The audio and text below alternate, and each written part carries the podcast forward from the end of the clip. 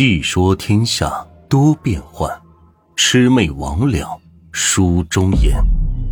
欢迎收听由暖玉演播的民间鬼故事。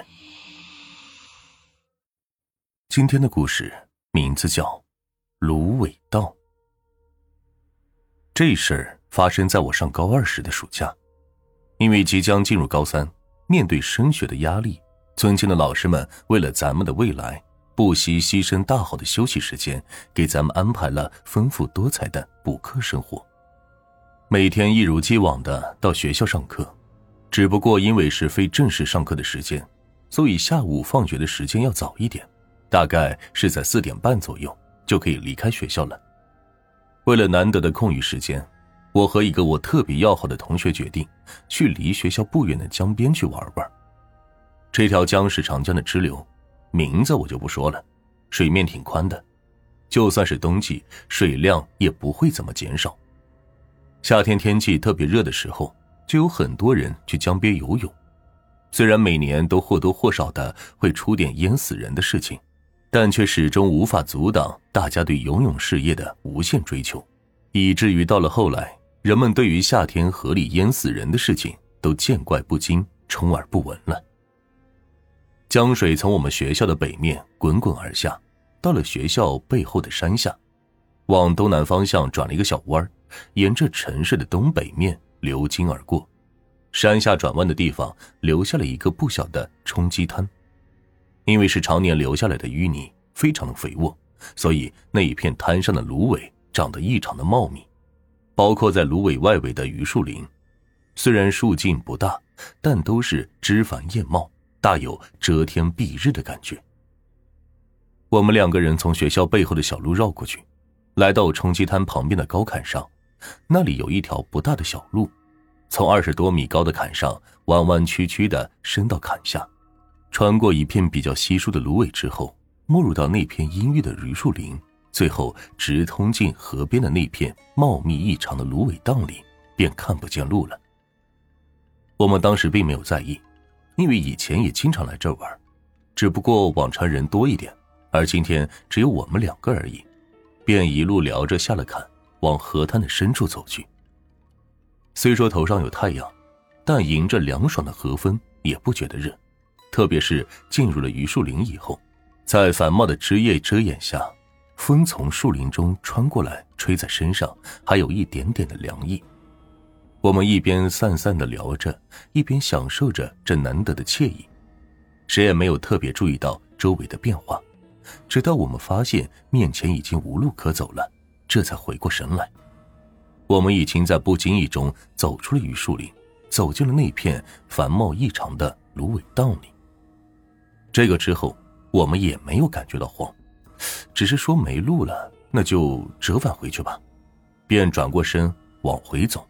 依旧是边走边聊，当时也不知道哪有那么多聊的，可现在回想一下，当时真的就是一直在聊天。这走了没多远，又没路了，还是没有在意，往旁边稍微像是路的方向接着走。当时想法很简单，反正我们是往回去的方向走的，只要有路，大概方向没错，很快就会走到榆树林，再穿过树林就可以回家了。但依然没有走多久，又没路了。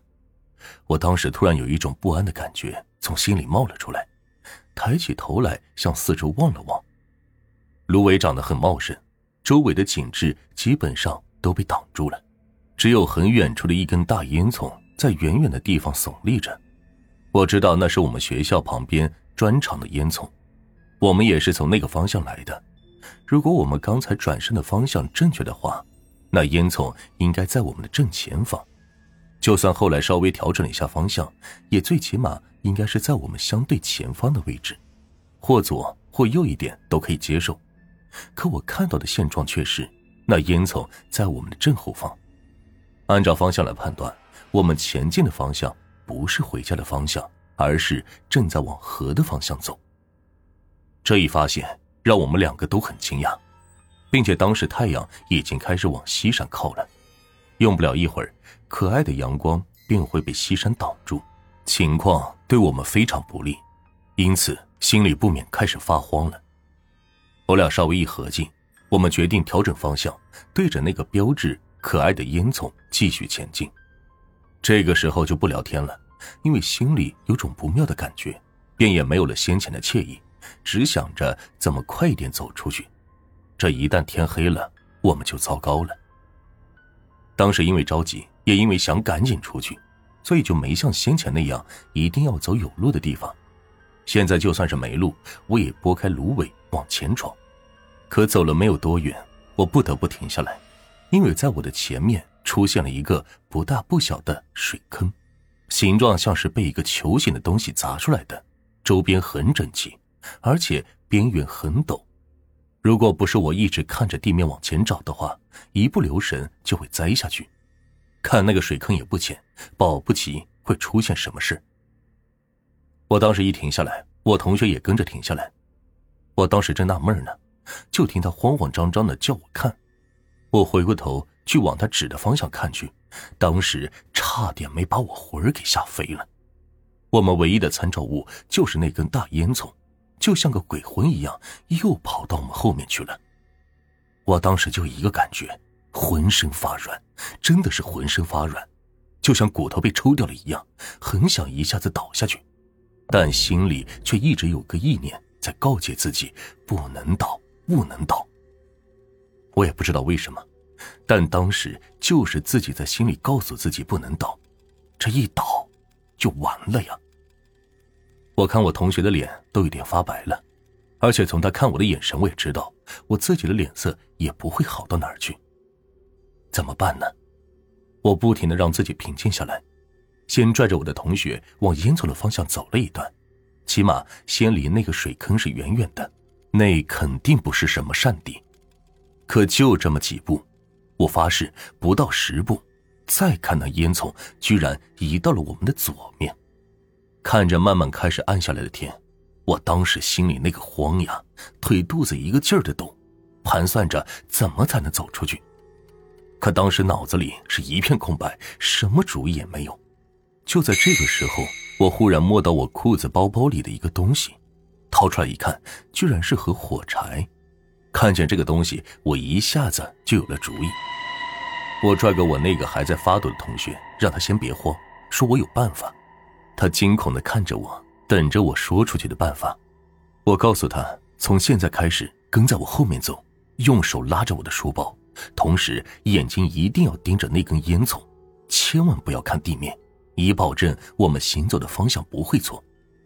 我走在前面，一边走一边划燃火柴，往身边的芦苇丛里边扔。这是我们那儿老人教的一种方法，说是如果在荒野里迷路了，那多半。是被鬼盗了路，也就是大家知道的鬼打墙。那这个时候就得用划火柴的方法来破，所以很多老人身上都带有火柴。我也是听说了这个说法，所以很多时候身边也都带着火柴。我同学这个时候的意志已经接近崩溃了，对我的话哪敢不听啊？马上按照我说的开始破这个局。我一边划着火柴。左右乱扔，一边拨开身边的芦苇往前走。我同学在我后面拉着我的书包，调整了几次我的方向。我当时并没有抬头看，只是注意观察脚下的情况。那些路过的地方，在我印象里都是没有人走过的，芦苇杂乱的生长着，把前面的路挡得严严实实的。我俩就这样走了一段时间，直到我把火柴都快划没了。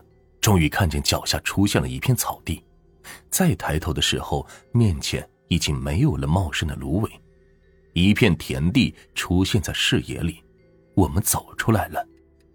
然而这个时候再看天，已经几乎是黑尽了，天空中只剩下了很微弱的一点天光。看看时间，已经是晚上七点半了。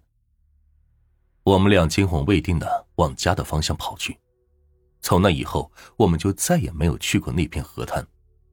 又过了很多年以后，我偶然提到这个遭遇，知情的人才告诉我，那里确实很诡异，并且那个地方有很多的野坟，周围的村民也从来不进里面去的。